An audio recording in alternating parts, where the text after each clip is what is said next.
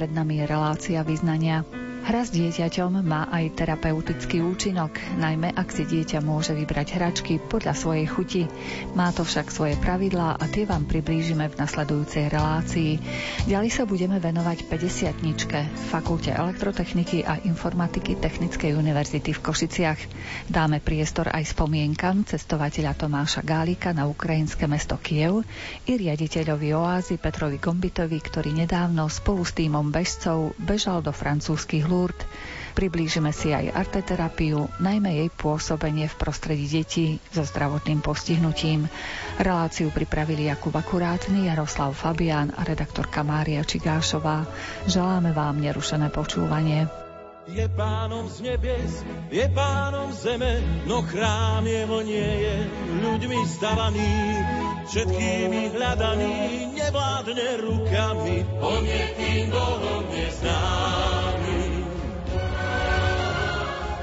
Tvoj život, je dychom, je smiechom, je všetko, čo v tebe je, čo v sebe máš. Je v tebe spása, čo konca nemá. On je tým Bohom neznámym,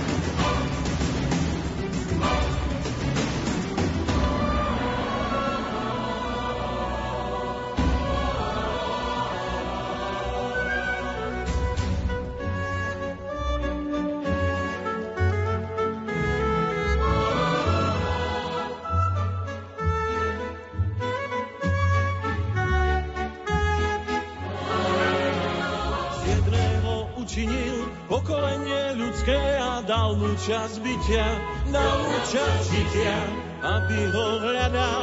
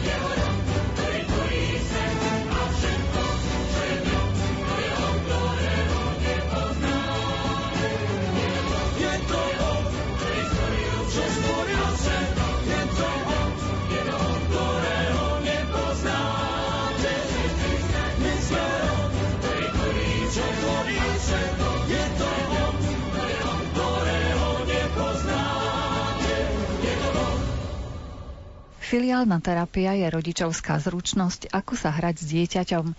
Vďaka hre môže rodič pomôcť svojmu dieťaťu spracovať jeho emócie.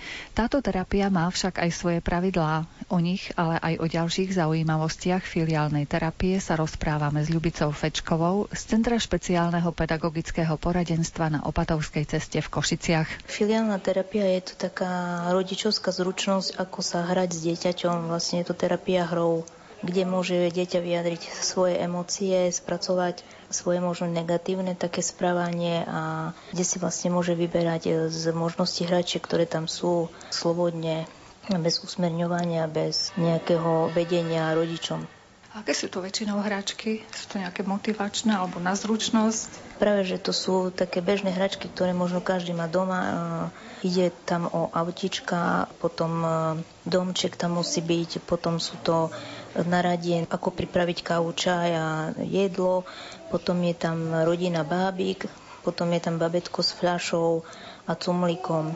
A potom sú to také agresívnejšie hračky, ktorými môže vyjadriť vlastne tie svoje negatívne emócie ako pištoľ, decka, potom puta, boxovací mech a potom je to taký ako nejaký motus, lepiaca páska, farbičky, papier, nakreslenie. Sú to hračky, ktoré sú vlastne predpísané, ktoré tam majú byť, ale nie sú to niečím vynimočné hračky. A pre koho je dobrá táto filiálna terapia? Filiálna terapia môže slúžiť aj preventívne pre deti, ktoré nemajú žiaden problém. Len ide o to, že rodičia s nimi vlastne si taký lepší kontakt nadviažú alebo taký vzťah si vybudujú. A potom to je pre deti, ktoré majú nejaké emočné problémy alebo aj pre hyperaktívne deti alebo používa sa to ako sprievodný program alebo teda terapia pri rôznych iných programoch pre deti s poruchami učenia a pri rôznych poruchách. Alebo no, túto hru sa môžu hrať vlastne všetky deti. Aj tie, ktoré majú možno niž nižšie intelektové schopnosti. Je zameraná pre deti asi keď už si vedia uvedomovať, keď už vedia popisovať emócie, asi tak od troch, pokiaľ sú schopné sa hrať do 12 rokov, do 13 rokov, do 11 rokov. To je individuálne od dieťaťa závisí. A táto hra, táto filiálna terapia by mala byť pravidelne raz do týždňa v určitý čas, asi 50 minút, na určitom mieste, kde by nemal byť vlastne ten rodič s dieťaťom rušený, čiže taký spoločný čas. Hračky by mali byť rozložené na rovnakom mieste každý ten týždeň a mala by trvať tak minimálne 3 mesiace až pol roka. A potom často by sa mali už prejaviť nejaké výsledky? Po tom čase už by sa mohlo dieťa stať takým kľudnejším, že počas tej hry by malo si tak vybiť tie svoje emócie aj negatívne, alebo nájsť si taký čas, kde sa vyhra s tým, čo potrebuje a rodič vlastne by nemal do toho vôbec zasahovať, iba vlastne plniť aké by pokyny dieťaťa. Keby išlo niečo také agresívnejšie, tak až vtedy ho má zastaviť počas toho, ako sa hrá nie. A väčšinou by malo byť vidieť výsledky. Dieťa by malo byť také pokojnejšie, alebo proste tie negatívne prejavy by mali mali vymiznúť. Čiže hoci tam je rodič s tým dieťačom, ten vôbec nezasahuje do toho, že ako sa hrá, s čím sa hrá to dieťa? Rodič neusmerňuje dieťa, dieťa sa môže hrať aj napríklad celý čas, hodinu si iba kresliť alebo hrať sa s otičkom. On iba pomenúváva alebo komentuje jeho hru takými jednoduchými frázami oznamovacími a nedáva mu žiadne otázky, ani ho nekomentuje, nejak neusmerňuje. Keď dieťa sa niečo pýta, tak väčšinou naviguje ho na to, že ako ty si to predstavuješ, ako ty to to chceš, aby dieťa sa vedelo samo rozhodovať, e, že čo si chce vybrať a ako sa chce hrať a aby proste sa tam sebavedomie dieťaťa dostalo do popredia, že nie, že mu takto diktuje nejakú hru. A kebyže si vytvorili taký hrací priestor doma, mohlo by im to pomôcť? Myslím, že hej, pretože veľa rodičov nemá čas na svoje deti a deti to potrebujú. Ja som to hrala so svojím synom, teda robila som tú terapiu a on sa stále na to tešil, že kedy sa už pôjdeme hrať, lebo vlastne tam je ten vzťah, hej, že matka si nájde 50 minút na to, že sa hrá len s tým, hlavne keď má veľa detí, že sa hrá s tým konkrétnym dieťaťom a jemu venuje čas.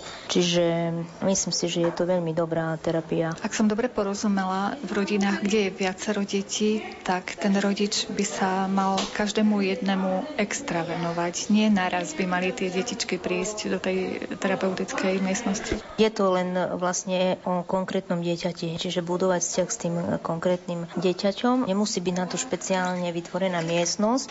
Stačí, keď v tú hodinu, keď sa venujeme tomu dieťaťu, čiže tých 50 minút plus prichystanie hračiek je vytvorený priestor v jednej izbe, kde nás nikto neruší, kde nám nezvoní mobil, kde nás nikto nevyrušuje zvonením ako že navšteva nejaká. Tam si vlastne porozkladáme tie hráčky, ktoré môžu byť aj v jednej, dvoch krabiciach a môžu byť odložené a po terapii ich zase vrátime do tej krabice. Hovorí sa, že tie hračky by sa potom nemali bežne akože deti k ním dostávať, že mali by byť počas tej terapie pripravené iba na tú terapiu, aby to nevyťahovali medzi tým. Aby boli také trošku vynimočnejšie Áno, tie hračky. Aby boli vynimočnejšie, aby boli vlastne pre tú chvíľu a aby tam sa im deti venovali. Ja si myslím, že nikdy nie je na škodu, ak si rodičia nájdu aspoň tých 50 minút v priebehu týždňa na svoje deti a venujú sa im, alebo sú aspoň v ich blízkosti. Môj syn je živý, ale som až také nejaké extra zmeny nevidela. Po tých troch mesiacoch dlhšie som to nezvládla, ale videla som to, že sa teší na to, kedy sa budeme spolu hrať, že on si potom môže hrať sa s čím chce a zobrať si čo chce a ešte on mne povedal, ty si vyber také autičko a ako keby on mňa manažoval, že čo si mám vybrať. Takže myslím si, že už len to je taký pokrok, že sa mu venujeme tomu dieťaťu pravidelne. Konečne aj on mal pocit, že je takým rovnocenným členom v domácnosti možnosti, ak mohol aj vás poprosiť o nejakú službu. Áno, lebo väčšinou to je tak, že dieťa stále usmerňujeme a proste urob to, urob to, toto neber, tamto nerob a si ani neuvedomujeme, že je stále to dieťa usmerňované. Čiže pri tej hre je to také voľné a vlastne je to náročné aj pre toho rodiča, lebo si uvedomí, že ja aj teraz nemôžem nič hovoriť, teraz nemôžem usmerňovať ani zasahovať, že máme tu takú tendenciu proste ísť a niečo ako usmerniť, čiže je to možno ťažšie pre rodiča aj pre dieťa. A tiež som si všimla, že dieťa je vtedy také, proste tak zvláštne sa tvári, že ho nikto neusmerňuje, ani mu nehovorí, že čo, a toto môžem. A syn sa ma na začiatku tak pýtal, a s tým sa môžem hrať? A mamka, ktoré otičku si mám vybrať? A ja som povedala, že vyber si to, ktoré chceš. Že je to také proste zvláštne, že aj to sa musí potom naučiť tej hre, že nikto mu do toho nebude nič hovoriť. A taktiež rodičia sa musia naučiť byť ticho. No, to asi je najťažšie, si myslím. Pre mňa to bolo ťažké. Hraj sa, kým môžeš kolo kolo mlinské a pozri sa na svojho brata v kolíske. Áno, aj ty si bol takýto malý, áno, aj s tebou sme sa takto hrali. Pýtaj sa, čo chceš vedieť, ja ti vysvetlím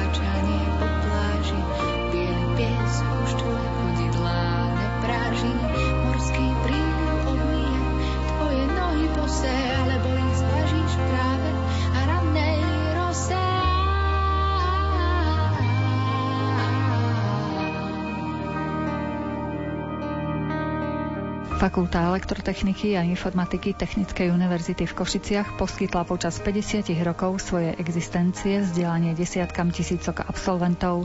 Tí patria v súčasnosti medzi najžiadanejších absolventov na trhu práce. Firmy sa o nich často uchádzajú ešte počas štúdia. K mikrofónu sme si pozvali prodekanku fakulty Máriu Gamcovú. 21. júla roku 1969 vstúpil na mesiac Neil Armstrong a zároveň vtedajšie vedenie slovenskej vlády Československej socialistickej republiky vyhlásilo svojim nariadením číslo 79 z roku 69 založenie elektrotechnickej fakulty vtedajšej Vysokej školy technickej. Prvá zmienka o vzniku elektrotechnickej fakulty siaha ešte do roku 1962, keď sa spomínal, vznik tejto fakulty ako perspektívny investičný plán rozvoja vysokého školstva, avšak vzniku došlo až v 69. roku. Prvé odbory elektrotechnické však už boli na strojníckej fakulte, ktorá má trošku staršiu históriu a v 67. 68. akademickom roku už prijalo prvých študentov do odboru elektrotechnika a títo potom plynulo prešli už na elektrotechnickú fakultu, ktorá vznikla v tom 69. roku. Fakulta elektrotechnická sa po 25 rokoch zmenila potom na fakultu elektrotechniky a informatiky, čiže tá dynamika rozvoja, dá sa povedať, že v tej fakulte aj v tom názve existuje a naša fakulta spolupracuje s množstvom univerzít po celom svete. Dennodenne si musí obhájiť svoje postavenie a môžeme povedať, že dnes patríme medzi tisíc najlepších univerzít na celom svete. Zúčastňujeme sa pravidelne medzinárodných meradiel, ktoré sú veľmi zložité, ale obhajili sme si aj akreditačný status a patríme naozaj medzi najlepšie fakulty ešte aj bývalého Československa. V dnešnom akademickom roku sme zapísali 1021 študentov do prvého ročníka bakalárskeho štúdia. Celkovo fakulta má okolo 2800 študentov, čo je približne 33% celého počtu študentov Technickej univerzity, čiže je to naozaj viac ako jedna tretina z deviatich fakult, ktoré Technická univerzita má. Počas svojich 50 rokov sme vychovali viac ako 9500 študentov inžinierského štúdia, teda už absolventov, ešte v 5-ročnom štúdiu viac ako 5000 bakalárov, čiže prvého stupňa štúdia, viac ako 4500 študentov druhého stupňa, teda už inžinierov a vychovali sme množstvo kandidátov vied a takisto doktoránskych absolventov, to znamená absolventov PhD štúdia. Ako ďalej uviedla prodekanka fakulty Mária Gamcová, fakulta prešla dlhú cestu, dospela a v súčasnosti je schopná prijímať nové výzvy, ktoré zo sebou prináša informačná revolúcia. Treba si uvedomiť, že tá škola má svoju históriu, má svojich odborníkov, ktorí nielen vychovali množstvo veľmi nadaných a úspešných absolventov, ale naša fakulta ide s dobou, čiže naozaj snaží sa sledovať všetky moderné technológie. Naše katedry, ktorých je 9, taktiež sledujú ten vývoj až povedzme od kyberbezpečnosti, ktorú sme otvorili v tomto novom akademickom roku. Sledujeme umelú inteligenciu, ktorá má úžasné uplatnenie v celom svete a taktiež sledujeme našich absolventov, ktorí zastávajú mnohé významné posty v zahraničných spoločnostiach, čo na jednej strane nás mrzí, že odchádzajú z toho Slovenska, ale na druhej strane sme hrdí, že takýchto študentov sme vychovali. Z viac než tisícky mladých ľudí, ktorí nastúpili v tomto školskom roku do prvého ročníka bakalárskeho štúdia, je takmer 170 Ukrajincov. Toto číslo sa každoročne zvyšuje. Títo študenti pribúdajú a okrem nich ešte na našej fakulte študujú mnohí zahraniční od Indie až napríklad v tomto roku príjmame študentku z Norska, ktorá sa sama prihlásila a má záujem študovať u nás informatiku. Takže konkrétne na informatických odboroch máme naozaj z rôznych štátov sveta študentov. Dokonca toho roku z Madagaskaru príjmame jedného študenta. Takže stopové množstvo je aj zo vzdialených krajín, ale máme veľa študentov, ktorí sú tu zbližšie Rusia a konkrétne tá Ukrajina je teraz veľmi populárna. Už tradične je najväčší záujem maturantov o štúdium odboru informatika. Takže konkrétne okolo tých 500 študentov je zapísaných na informatiku. Potom sú to počítačové siete, to je tiež veľmi príbuzný odbor, hospodárska informatika, inteligentné systémy, dokonca inteligentnú elektroniku otvárame, kde časť predmetov súvisí s informatikou. Že dnes v podstate v prvom ročníku všetci študenti sa stretnú s informatickými predmetmi. Bez toho dnes už nie je možné skončiť fakultu elektrotechniky a informatiky. Come up to meet you,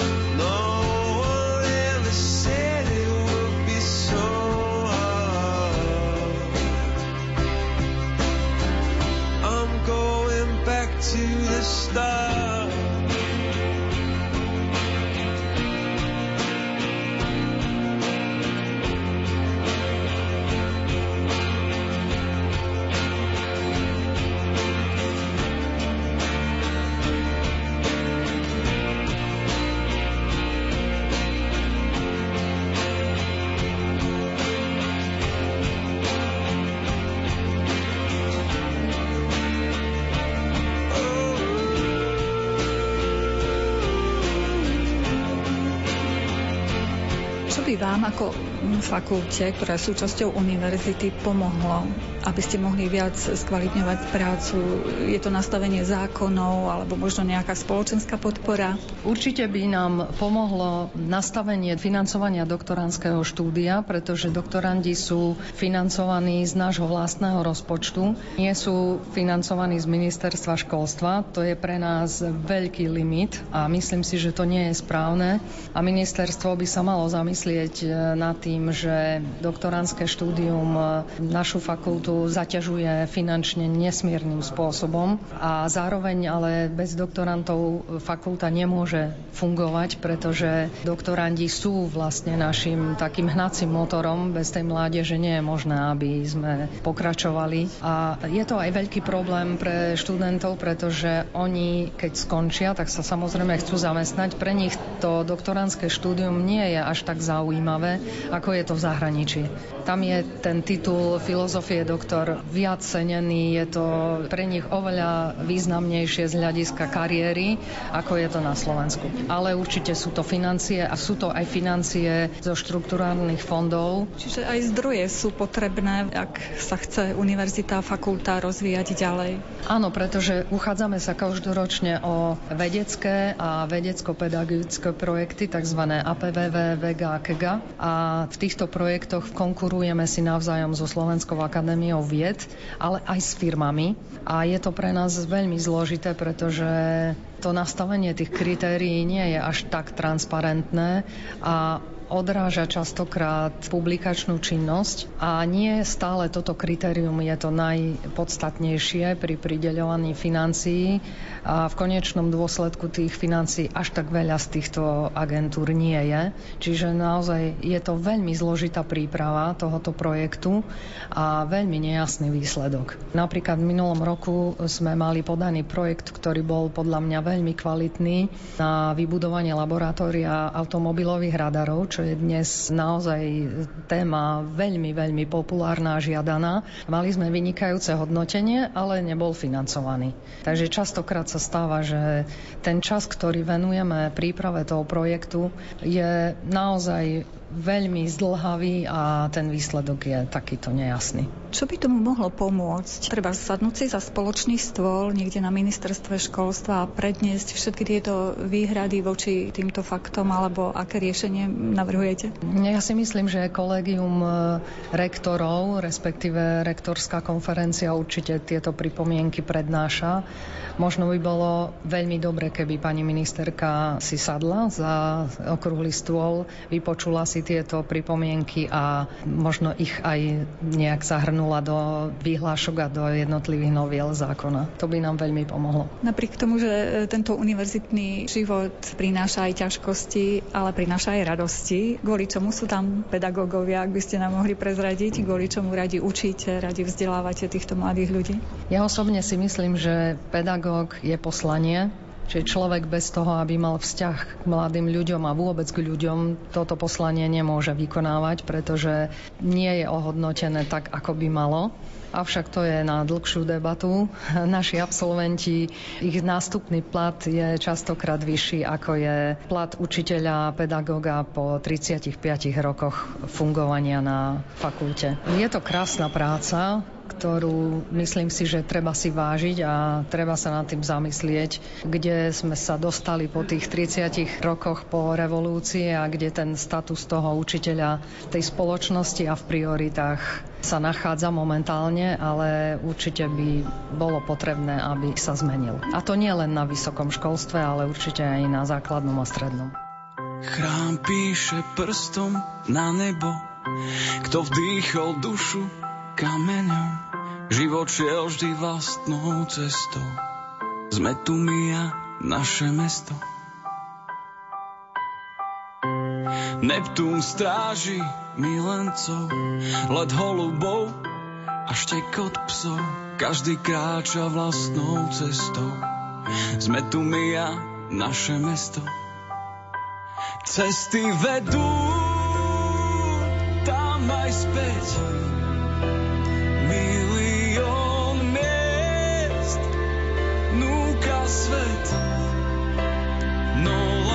jedno nám zlomí hlas. Je to mesto, čo je v nás.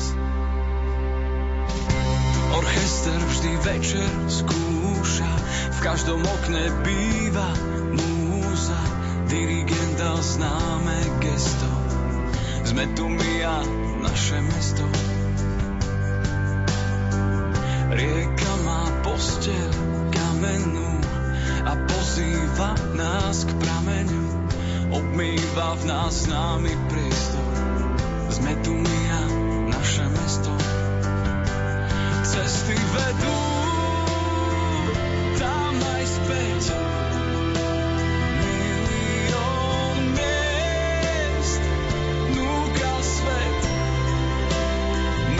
Arteterapia má široké využitie, okrem iného aj v prostredí detí so zdravotným postihnutím.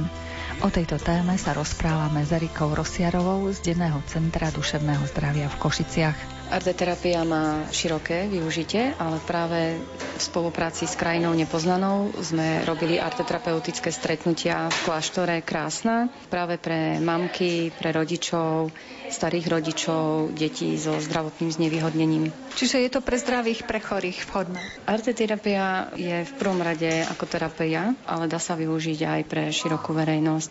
A práve tieto zažitkové stretnutia, ktorých sa mohli účastníci zúčastniť, boli na také seba poznávanie, na seba prežívanie, na nový pohľad na to, čo zažívajú a čo cítia pri rôznych arteterapeutických technikách. Aké techniky ste používali na tých stretnutiach? Boli to techniky od jednotlivca k skupine a potom od skupiny k jednotlivcovi. Pracovalo sa s rôznym materiálom. Boli to farby, pastel, mastný, suchý. Boli to rôzne drevené paličky, bol to rôzny látkový materiál s využitím projektívnych kariet, s využitím hudobných nástrojov, čiže bol do toho zapojený zvuk a bol do toho zapojený pohyb. Využívali sme aj terapeutický padák. Čiže človek nemusí byť umelecky nadaný, aby mohol zvládať tieto techniky? Vôbec nemusí byť umelecky nadaný. Tá kreativita je v každom z nás a je len na tom, aký podnet príde zvonku, aby sa mohla prejaviť. Pri tej arteterapii je dôležitý ten výsledok, nejaké dielko, ktoré vznikne, alebo už ten proces je úžasný, že niečo tvoríte, vymýšľate, ste pred rozhodnutím kam ďalej? V podstate ste odpovedali na otázku. Pri arteterapii nie je dôležitý ten výsledný artefakt, hoci v mnohom prípade vidú krásne obrazy, krásne malby, keď sa robí s hlinou, krásne hlinené artefakty, ale dôležitý je práve ten proces, ktorý ten účastník zažíva a to, čo pri tom cíti, prípadne aké asociácie mu prichádzajú a ako na novo dokáže na ten svoj nejaký problém alebo na tú situáciu nazerať. Pri tej arteterapii sa môže treba vyplaviť aj niečo negatívne, že človek necíti radosť, ale nejakú emóciu negatívnu? Emócie sú rôzne, vychádzajú naozaj rôzne emócie. My to tak rozdielujeme, že sú pozitívne a negatívne, ale v podstate to sú emócie a, a majú rôzny charakter a intenzitu, takže áno, tieto emócie vychádzajú na povrch. Ale má to taký liečivý charakter podľa vás? Alebo niečo sa tým vyrieši, že tá arteterapia prebudí tie emócie? Arteterapia v klinickej praxi, áno, s tým sa potom ďalej pracuje, ale tieto stretnutia, ktoré sme robili s krajinou nepoznanou v kláštore Krásna, tak tam boli volené také terapeutické, respektíve arteterapeutické techniky, aby to naozaj ostalo v tom seba poznávaní, v tom seba vnímaní, v tom takom nejakom seba rozvoji. Aké techniky vôbec vo všeobecnosti sa dajú použiť ako arteterapia? Ako som už spomínala, sú to techniky práce s rôznym materiálom. Je to malovanie, doplňanie, čmáranie, rozlievanie farby, môže to byť trhanie papiera, vytváranie nejakých tvarov z hliny, čiže naozaj je to pestrá, široká ponuka technik. Kto vedie väčšinou tieto terapie? Musí to byť treba psychológ alebo odborník na umenie? Tieto terapie vedie arteterapeut. V našom zariadení je to pani riaditeľka doktorka Piliarová, je arteterapeutka, supervízor v arteterapii a máme ešte externých eh, arteterapeutov. Keď sme už pri tom vašom zariadení, čomu všetkému sa tam venujete? Ešte tak na okraj nám povedzte. Tak je to zariadenie, ktoré poskytuje zdravotno-sociálne služby. Máme denný psychiatrický stacionár, chránené dielne, klinickú psychológiu a v sociálnych službách zastrešujeme. Poskytujeme teda špecializované sociálne poradenstvo a služby rehabilitačného strediska. Záujem o tieto služby je a sú nás vítaní všetci, kto by mal potrebu nejak riešiť nejaký problém, s ktorým si dlhodobo nevie dať rady alebo prípadne sa prísť len porozprávať, poradiť. Predkreslíš mi môj svet pomaly bez slova hneď. Nakreslíš mi slova, Tónoch ťa spoznávam, ako rada ťa hľadám. Zakladám si chvíle, tu sú zdvojené a tak si pískam a tak ťa dýcham,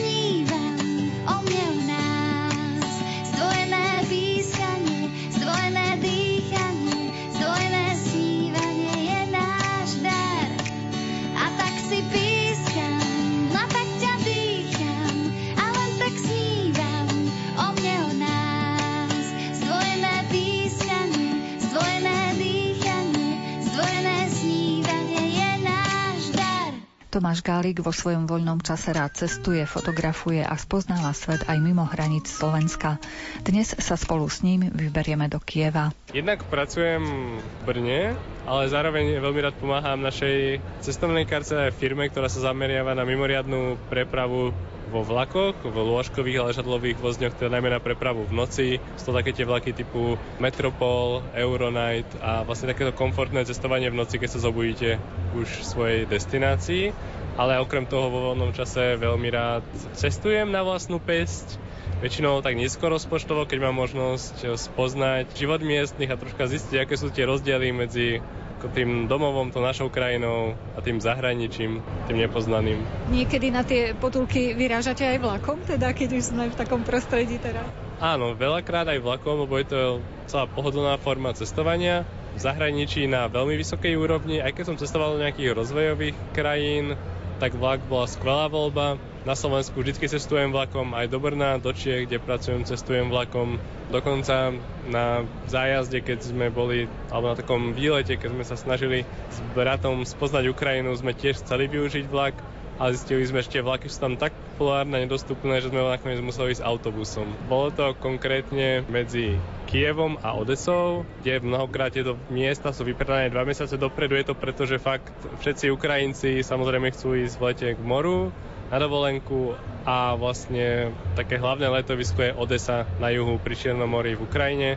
To znamená, že celý ten sever alebo ten Kiev, to hlavné mesto, jak aj u nás, proste Bratislavčania idú preč, sa stiahujú proste na juh a takto bol vypredaný aj vlak Kiev-Odesa. Určite je to príjemnejšie vlakom cestovať na také veľké vzdialenosti. Áno, súhlasím. Človek sa tam môže normálne prejsť, je tam reštauračný vozeň, ešte také tie dlhšie trasy, ako aj na východe, aj na Ukrajine sú vlastne špecifické tým, že je tam veľa lôžkových vozňov a akoby ľudia sú naozaj zvyknutí, že tam idú a strávia tam proste celý deň, buď sa tam môžu natiahnuť, alebo sedia v tej skupine pri tom stole, hrajú karty, väčšinou lúskajú nejaké tie jadierka alebo si niečo čítajú. Keď ste už spomenuli tú Ukrajinu, ktoré miesta ste tam navštívili? Paradox je, že my sme s bratom nikdy vlastne ako Slováci neboli pozrieť našich východných susedov, takže sme sa tam veľmi tešili, poznali sme v podstate boršť, a zobrali sme to tak, že nakoniec sme šli, aby sme ušetrili čas, sme šli z Bratislavy lietadlom do Kieva, takže sme navštívili Kiev. Samozrejme sme si nechali ujsť aj dobrodružný Černobyl, nedaleko na sever od Kieva, ale potom sme to zobrali už len v podstate priamo na juh pár miest až smerom k Odese, k tomu letovisku, k Čiernemu moru. Všetky tieto miesta za aký čas ste stihli navštíviť? Ak si dobre spomínam, bolo to tuším, že týždeň alebo 10 dní, nebral som si viac než týždeň dovolenky, takže bolo to okolo nejakých 9-10 dní. Tak sa zastavme v Kieve, čím vás očaril? Na prvý pohľad mi Kiev prišiel ako obrovské mesto. Prišiel mi to jak, niečo ako New York, ako z fotiek. Doma sme zvyknutí na v podstate električky, na diálnici dva, maximálne tri jazdné pásy, ale keď som prišiel do Kieva, bol som ohromený tým, že tých jazdných pruhov sú aj štyri po jednej strane, funguje tam parádne metro, také tie promenády a námestia sú naozaj obrovské. Proste tá pešia zóna je niekedy tak široká ako naše námestie a ešte ma veľmi prekvapilo v podstate tá rýchlosť chôdze, že akoby u nás môžeme povedať, že skoro na západe ste vidím, jak sa ľudia ponáhľajú a tam je ten život stále taký spomalejší, že to je vidieť na tej ulici, že ľudia idú fakt pomalším tempom a trávia ten čas, nie že nepovedal by som na ulici, ale fakt sa idú prejsť do toho mesta, trávia tam čas, idú tam s deťmi a naozaj sa, som sa tam cítil veľmi bezpečne a cítil som tam tak, že tí ľudia tam trávia ten svoj čas. Navštívili ste treba z nejaké galérie alebo vy po takýchto pamiatkách nie, radšej medzi normálnych ľudí a zistujete, ako žije tamojšie obyvateľstvo? Takto na pamiatky sme sa moc nezamieriavali, ale určite sme išli pozrieť také tie hlavné turistické miesta, či už to bol vlastne nejaký pomník. Moc sme sa do tej histórie nezabrali, ale určite sme si pozreli to hlavné námestie a to je naozaj obrovské. To je to námestie Majdan, ktoré sme videli v televízii, ak sú tam nejaké rozbroje, ale zároveň toto námestie keď je v tej krajine krút, tak tí ľudia sa naozaj prechádzajú v pohode a je to skvelé miesto na odpočinok, je tam veľa skvelých kaviarní a dá sa tam fajn prejsť. Dostali ste sa aj do kontaktu s obyvateľmi nejakým spôsobom, že poznali ste aspoň šťastie, ako žijú, aké majú hodnoty? Áno, snažili sme sa aj takto spoznať Ukrajinu a ubytovanie, okrem toho, že sme ho vyhľadávali ako nejaké také lacnejšie hostely, tak sme vyskúšali formu couchsurfingu, teda akoby spania u nejakých ako ľudí, ktorí radi ponúknú to ubytovanie nejakým turistom alebo zahraničným turistom. A takto sme spali práve nedaleko Kieva v jednej takej meskej časti, v podstate mimo Kieva, mimo centra samozrejme. A tam ma prekvapilo jednak cesta tam bola dlhá, na pomer Bratislavy až veľmi dlhá, čiže to Kiev je fakt obrovské mesto. Musel by som si otvoriť nejaké tabulky, aby som videl počet obyvateľov, ale nemôžeme sa zrovnávať s tým Kievom. Je to proste obrovské mesto a bývali sme úplne na periférii a tam je ten život fakt taký pomalší. Išli sme tam takouto maršrutkou alebo autobusom. Čo nás prekvapilo je, jak sa tam ľudia dôverujú a Funguje to tak, že človek nastúpi a lístok sa kupuje v podstate u vodiča. Ale nie u vodiča, keď nastupujete, ale keď sa pohne, lebo to by stratil strašne veľa času. Takže keď sme sa nejak tak natlačili dozadu autobusu a bol som prekvapený, keď sme vlastne tam stáli a tí ľudia si podávali aj skrz celý autobus tie peniaze a nejakým spôsobom vždy našli vodičovi.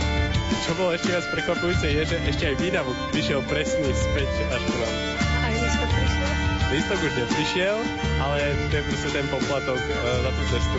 Nikdy sme to nejak nepočítali, koľko to bolo presne tých rivier, ale viem, to mali nejak stanovené, že asi nejaká celá trasa je nejaký počet rivier alebo nejaká časť od tej cieľovej stanice nejaký počet. Takže bola to ako fakt zaujímavá lacná forma dopravy, dalo zabrať zistiť, čo ide kam, ale odviezli sme sa celku spolahlivo.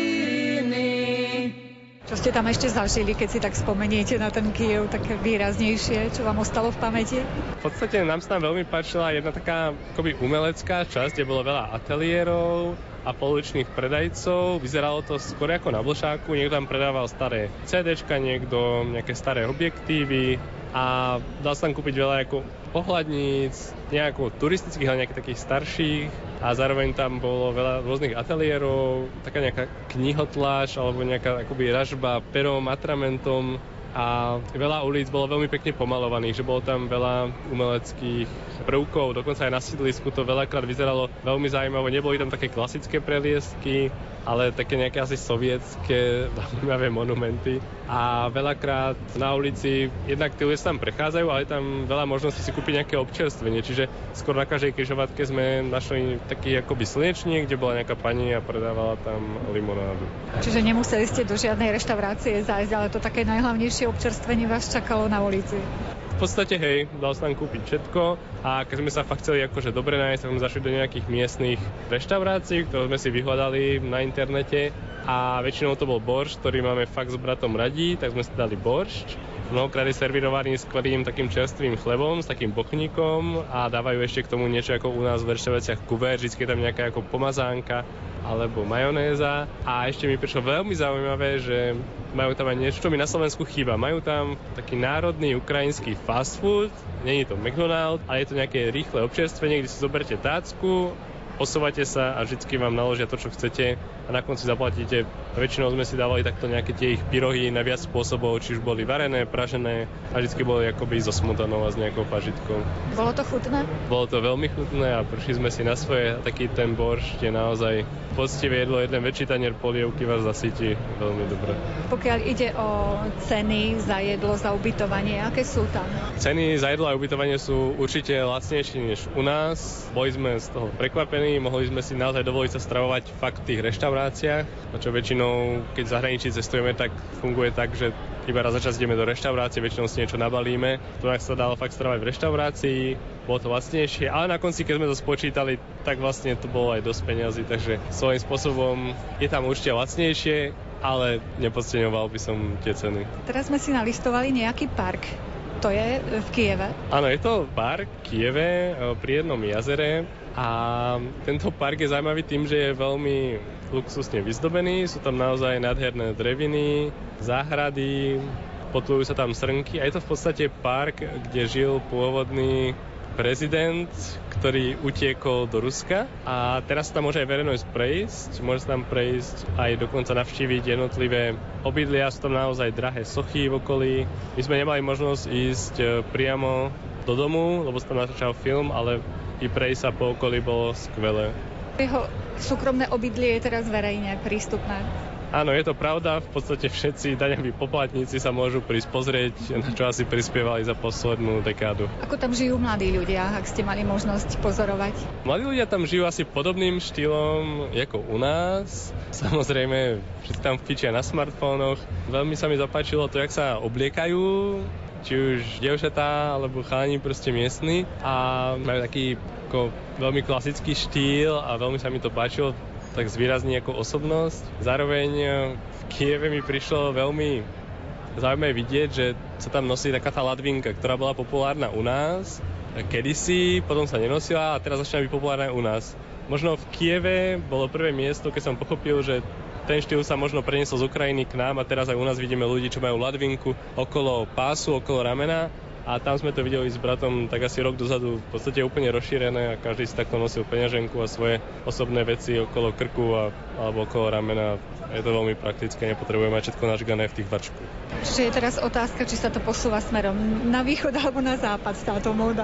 To je dobrá otázka. Mnohokrát mám pocit, že sme potom inšpirovaní práve tým východom, ale u nás to vedia marketéri lepšie spropagovať ako niečo západné.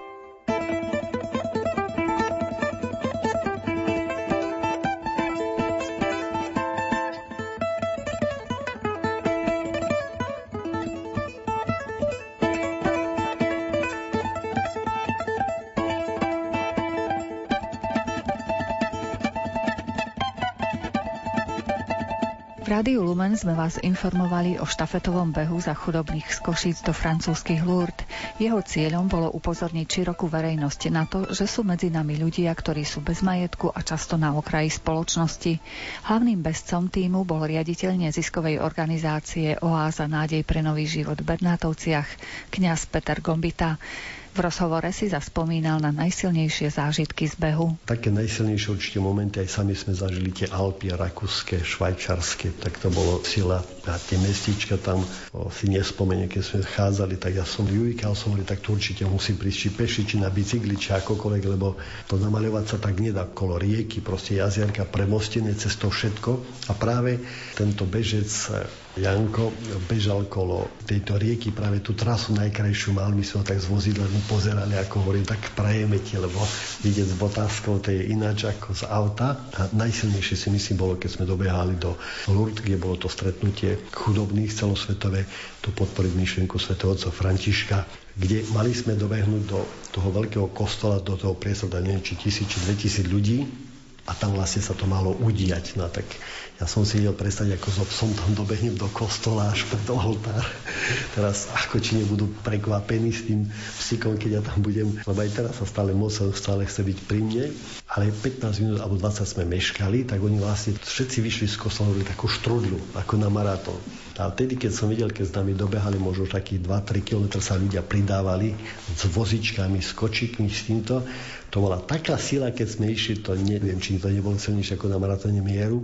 A keď som videl tých vozičkárov, tak ja som išiel, som plakal. Proste ešte som stratil vodítko na psa, to som mu zaviazal svoj šál a zošal, aby som ho nezadusil.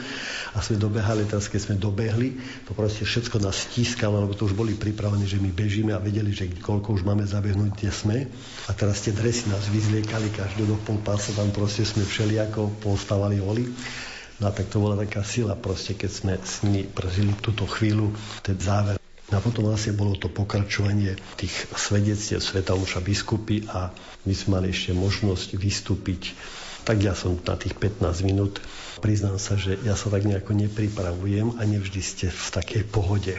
Tak už neviem, či ten príhovor stal za niečo alebo nie, ale si myslím, že na slovách tak asi na obsahu nezáleží, ako v tých slovách, keď je tam to dobro, keď je ten Boh, tak Boh si v srdci urobí každého človeka to, čo má urobiť a ten človek tomu porozumie a pochopí, že, že o čo tam išlo a že je to dobré. Vy ste asi boli jediní účastníci, ktorí po vlastných sa vybrali do Lourdes. Tak asi behom, iní prišli lietadlom, vlakom, autobusom a my sme prišli vlastne peši na botaskách behom. Koľko tam bolo asi účastníkov, tak odhadom? To boli stovky, tisícky? Neviem to tak proste tú masu tých ľudí odhadnúť. Dôležité je to, že ide to do médií.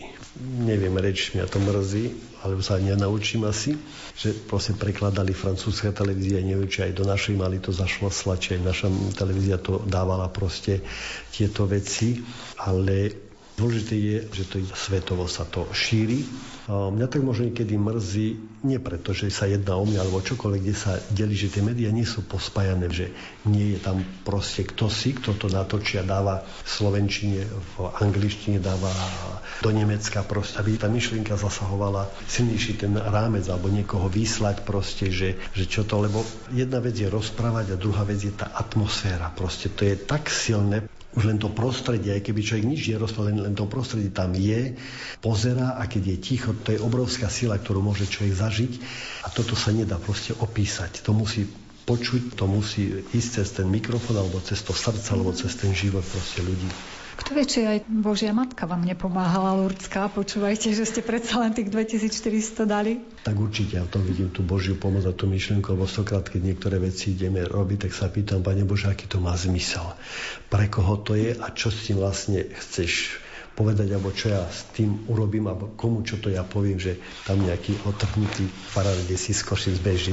Rozumiete, že aj takto niektorí ľudia pozerajú, ale vždy je to o tom, aby sa viacej ľudí predalo, alebo tých bezcov, aby si uvedomili, že počkaj, tak ja som zdravý, ja môžem behať, ja zarábam, ja mám rodinu, ja sa teším, moje deti študujú, už mám vnúčata.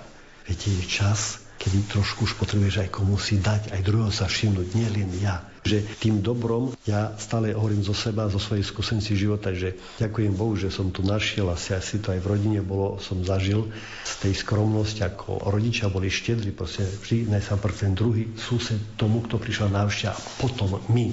A som to možno niekedy nechápal, niekedy som sa aj na mamu hneval, hovorím na mamu, tak krajšie koláčky ste dali susedke, lepšie meso tomu a čo ja mám. Ten zbytok je, som sa vždy hneval, keď stepši mi dala len tie okrajky. Synu, to tak sa slúši, tak sa patrí. To tak má človek žiť, tak, tak to učí nás. Láska k blížnemu. Tak nechápal som, lebo ako detsko som sa lakomil. Až keď ste staršia, pochopíte, že keď to dáte, máte radostnejšie srdce tak radšej sebe umrvinky nechám, ale nech budem veselý, nech budem spokojný, nech budem šťastný. Lebo čo mi z toho, že som sa dobre nejedol, že klobása ešte tam vysí zo stola, sa mi zišla a ja plačem a som smutný. No čo mi z toho? Tak ja som sa naučil, ako si zadovážiť proste radosť do srdca, ako proste. Určite ten beh má čosi šport do seba, že aj tomu telu musíte pomôcť. Ale to dobro v prvom rade, tá, určite tá modlitba, tá dobro, ten dobrý skutok proste dať, robiť, koľko len vládzeš a nepočítaj, proste sa to vráti niekoľko násobne. A človek je spokojný, je, je šťastný, je, je, cíti slobodu, cíti sa dobre, tak si hovorí, že som asi ten naj, najbohatší človek na zemi, som asi najšťastnejší, že čo potrebujem. No keby som sa pýtal, keď brat trošku v niektorých veciach na niektorú stranu tam nadával a proste, že tak sa spravili, skús, čo ty by si robil. A vieš, a toto a hovorím, no teraz mi povedz, keď nadávaš na spoločnosť, čo ti chýba? Povedz mi, čo ti chýba, si predstav, že ja som miliardár, ja by som ti vedel zadovážiť. Aj švagri hovorí, no skús povedať. Rozmýšľa, rozmýšľa, doma máme, deti máme štyri, študujú, svokra, no takú schora, tak máme všetko však vlastne my nepotrebujeme nič. No vidíte, že ste šťastní ľudia. Vy nič nepotrebujete, trošku pokoja do srdca potrebujete, trošku pochopenia, keď vidíš, že ten druhý je slabý alebo zlý alebo zle robí. Modli sa za neho a ty urob lepšie alebo urob za neho. A vec vybavená si najšťastnejší človek na svete. Viete, že nám mnohokrát nechýbajú hmotné veci, len nevieme, z čoho sme nervózni, zlí, tak všetko je zlé. I obchod je zlý, doktor je zlý, i farár je zlý, každý je zlý, lebo my sme zlí. Nie všetko dobre funguje alebo šťastie funguje, alebo aj keď zle, ale sa dá s tým, len my nie sme spokojní, my nie sme šťastní a my si myslíme, že svet je okolo nás zlý. A to práve my sa nachádzame v tej zlej situácii, alebo sme možno nespokojní a nešťastní. Je tu záver relácie, vypočuť si ju budete môcť ešte raz v repríze v sobotu o 14. hodine. Pod jej prípravou sú podpísaní Jakub Akurátny, Jaroslav Fabián a redaktorka Mária Čigášová. Ďakujeme vám za pozornosť a želáme vám pekný deň. Je trace des chemins qui n'attendent que toi. À toi l'enfant qui vient, je précède tes pas. Je murmure ton nom dans le souffle de ma voix. Je t'offrirai le monde, toi, que je ne connais pas. Je t'ouvre grand mon cœur, comme on ouvre ses mains. T'espère des bonheurs aussi grands que les miens. Demain, c'est toi.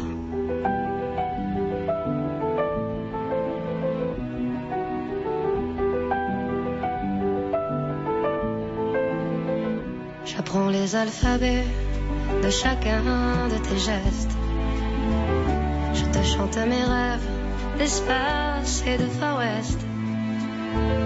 J'avais pour toi l'amour, le rare et le précieux, toute la beauté du monde à portée de tes yeux, les poings chauffés à blanc. Je forge pour demain des bonheurs que je souhaite, si grands que les miens. Demain, c'est toi.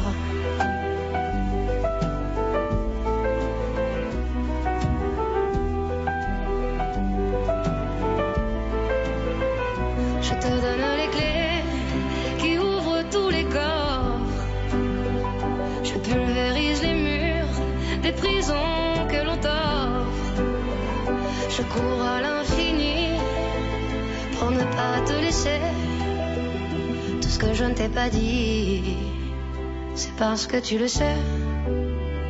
C'est parce que tu le sais. À toi l'enfant qui vient, comme un petit matin. Je t'espère des bonheurs si grands que les